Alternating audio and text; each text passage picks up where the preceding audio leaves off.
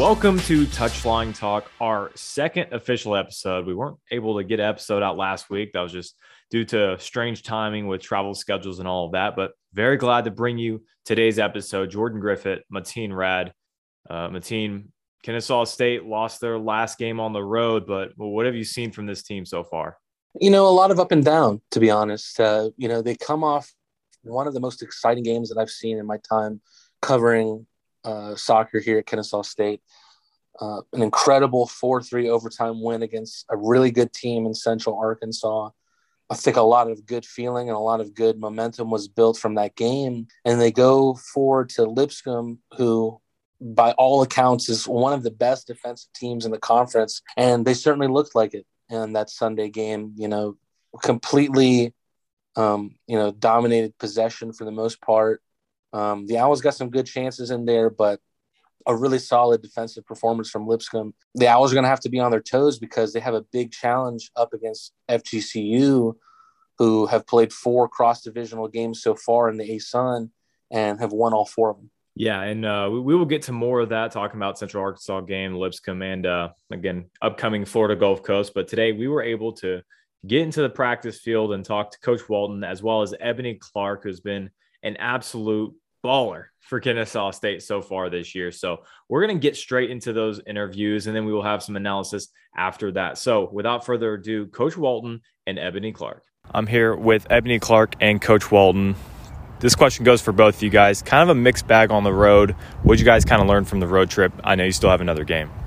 Uh, you know, yeah, I think it was. We talked about it a lot yesterday. Um, I think we played one of our best um, games that we played all year against uh, Central Arkansas and uh, showed, showed, some really good attack. Um, did some really good things in possession. Um, obviously scored a lot of goals, which is always fun. You know, learn we need to be a little bit tighter in our defensive end and not give up goals. Um, you know, giving up six goals in a weekend is never ideal. So you want to do better with that. And I think we also learned that we got to do better on Sunday games. I think Lipscomb's a very good team, and they will expose you if you don't come to play as well as you can and I think we learned that um, the hard way, unfortunately, on Sunday.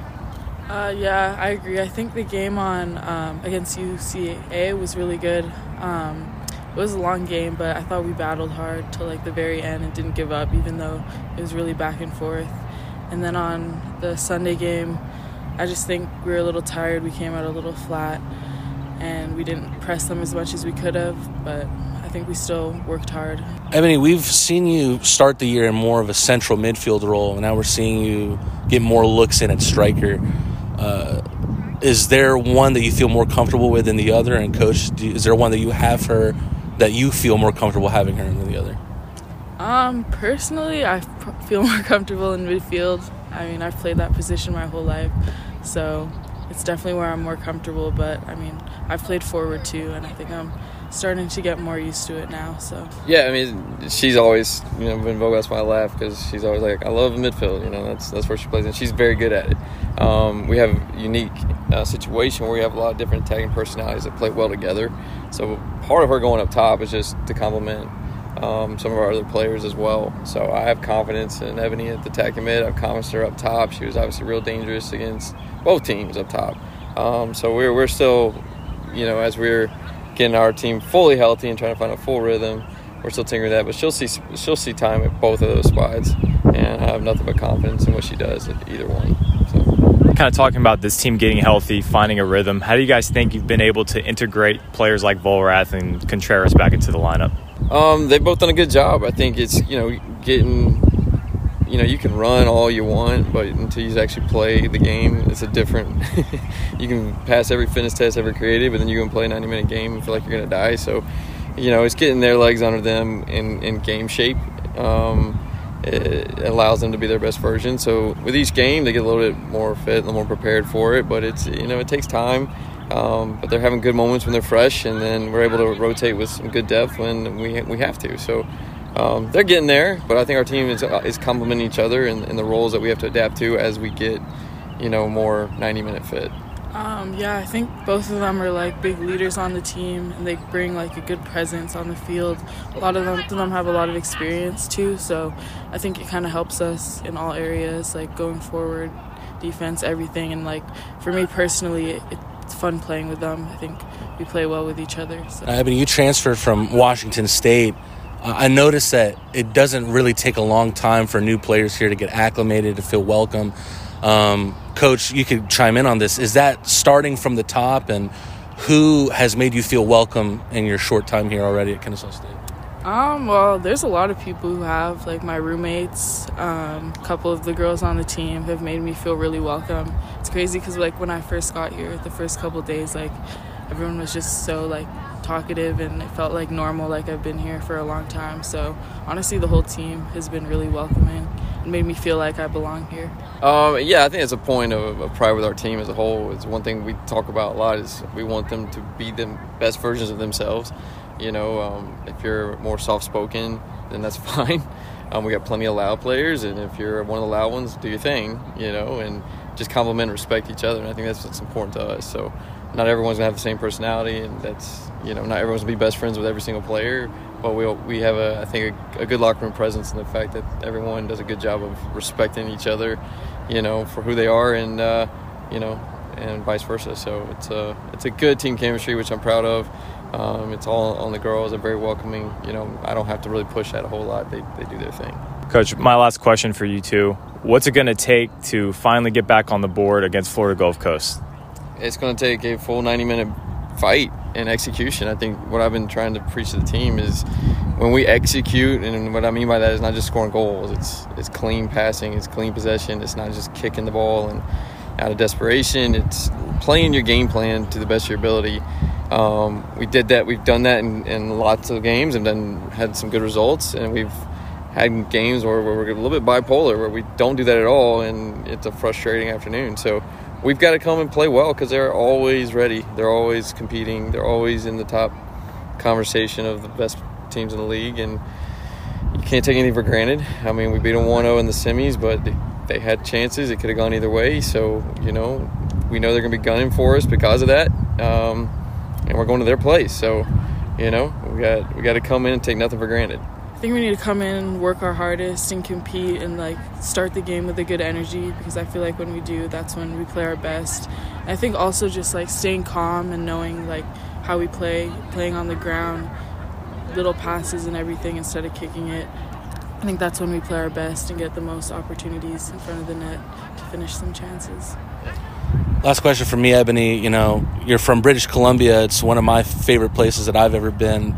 absolutely beautiful scenery there. Tell me what being in America now, what you, well, being in United States now, what you miss the most about Canada. Um, I definitely miss, you know, like the beautiful mountains and all the scenic, like going to the beach and just being near lakes and trees and mountains and everything. Um, I definitely miss that a lot, but I do really like it here, so it makes it not as hard to miss back home because I like it so much here. So. And welcome back to Touchline Talk. Coach Walton, Ebony Clark, thank you two so much for joining us here today. Uh, they said a lot. There's a lot of, again, like you said earlier, a lot of up and downs. Kennesaw State. We've seen a couple different teams, but they played some tough competition. That Central Arkansas game, like you were talking about earlier, a four-three stunner. Um, and, and Kendall Higgs with a, an absolute I don't even know what to call it, uh, sort of half volley score. They've been able to put some really positive things together in this attacking team. Yeah, I mean that's just absolutely one of the most stunning goals that I've seen. You know, I've been covering women's soccer at Kennesaw State from back in 2016, and that's just an amazing goal. No matter what league, no matter what conference, no matter what level of soccer it is, absolutely stunning goal from Kendall Higgs. But obviously, something that we've seen from this team is they're not going to let the results move them one way or another too much. You know, whether it be that Jacksonville State game, you know, it was a really tough 1 0 loss. You know, they come back against Central Arkansas, who was a fantastic team on paper and scored four goals against them. With that, you know, they still conceded three goals in that game, conceded three goals against Lipscomb if they're going to want to carve out a win against FGCU, the defense, the back four really needs to be on point uh, tomorrow night. Yeah, 100%. And that was something that uh, coach hit on pretty early on. He talked about the back line. He goes, they got to button some things up back there because allowing six goals over two games is just not going to win games, especially in the ASUN. And we know how valuable those games are, especially in uh, Coach Walton's eyes. But something that I want to ask you. I don't know if I want to compare him too much, but the Kendall Higgs goal or the Ebony Clark goal against UNA? I mean, which one is the more spectacular one in your eyes? You know, absolutely both of them are, are stunning in their own right. You know, you look at Ebony's, who gets that ball on her weaker left foot, jockeys for position, jockeys for position, looking for an opening, and she sends a charge over the UNA keeper. I mean, you heard my reaction right next to me in the booth.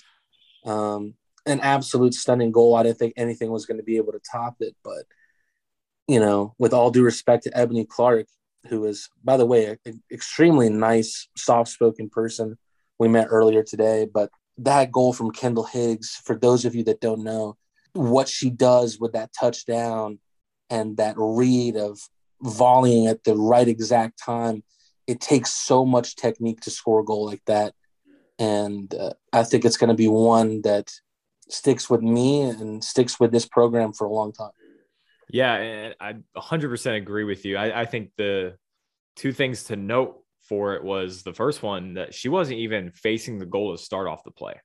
And she pretty much just turned those hips and she was able just to fire, I mean, an absolute butte uh, to find the back of the net. And I just think if that were at home and uh, we had that on our broadcast, um, you know, we'd be playing that quite a bit. Now, of course, it's going to be in all the highlights and all the hype videos because it deserves to be. But man, what a goal by Higgs. But I, I want to talk about Ebony Clark a little bit here, my team.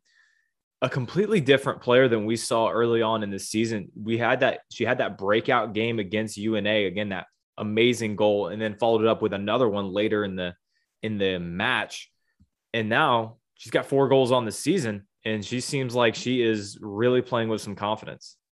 And remember, Jordan, this is someone that transferred from Washington State, not having scored a collegiate goal in her freshman year. You know, she comes here for her sophomore year, and definitely no slump in her eyes so far.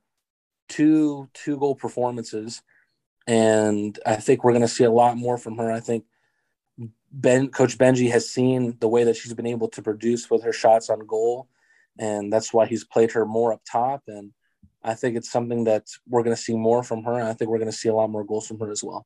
Yeah, and I also think it's worth talking about Becky Contreras finally back for Kennesaw State. We were talking about her on our previous episode. Uh, now they're trying to integrate her into the lineup, and as well as Jenna Volrath, who's you know not too far removed from her injury recovery as well. And Kennesaw State is starting to finally get healthy here.